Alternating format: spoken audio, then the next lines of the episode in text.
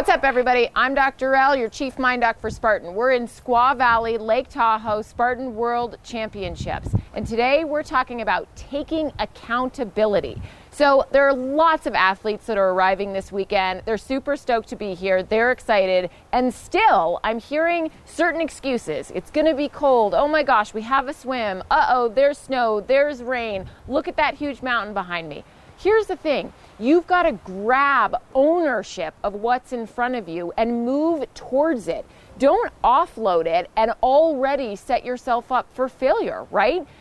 Own it, set yourself up for success. Know that what you own is actually going to propel you forward as opposed to bringing you backwards. Yes, it might be cold. Yes, there's a mountain. No, maybe you didn't prepare enough. Own that and then make it propel you forward by using things like, you know what, it's going to be cold and I'm going to tolerate it. You know what, that mountain is tall and I'm going to barrel up it as much as I can. Maybe preserve some energy, maybe just go right at it as much as I can, right? So you want to own those things. And again, that's going to move you forward instead of keeping you back. So take accountability, own the stuff that's in front of you, and let it move you forward.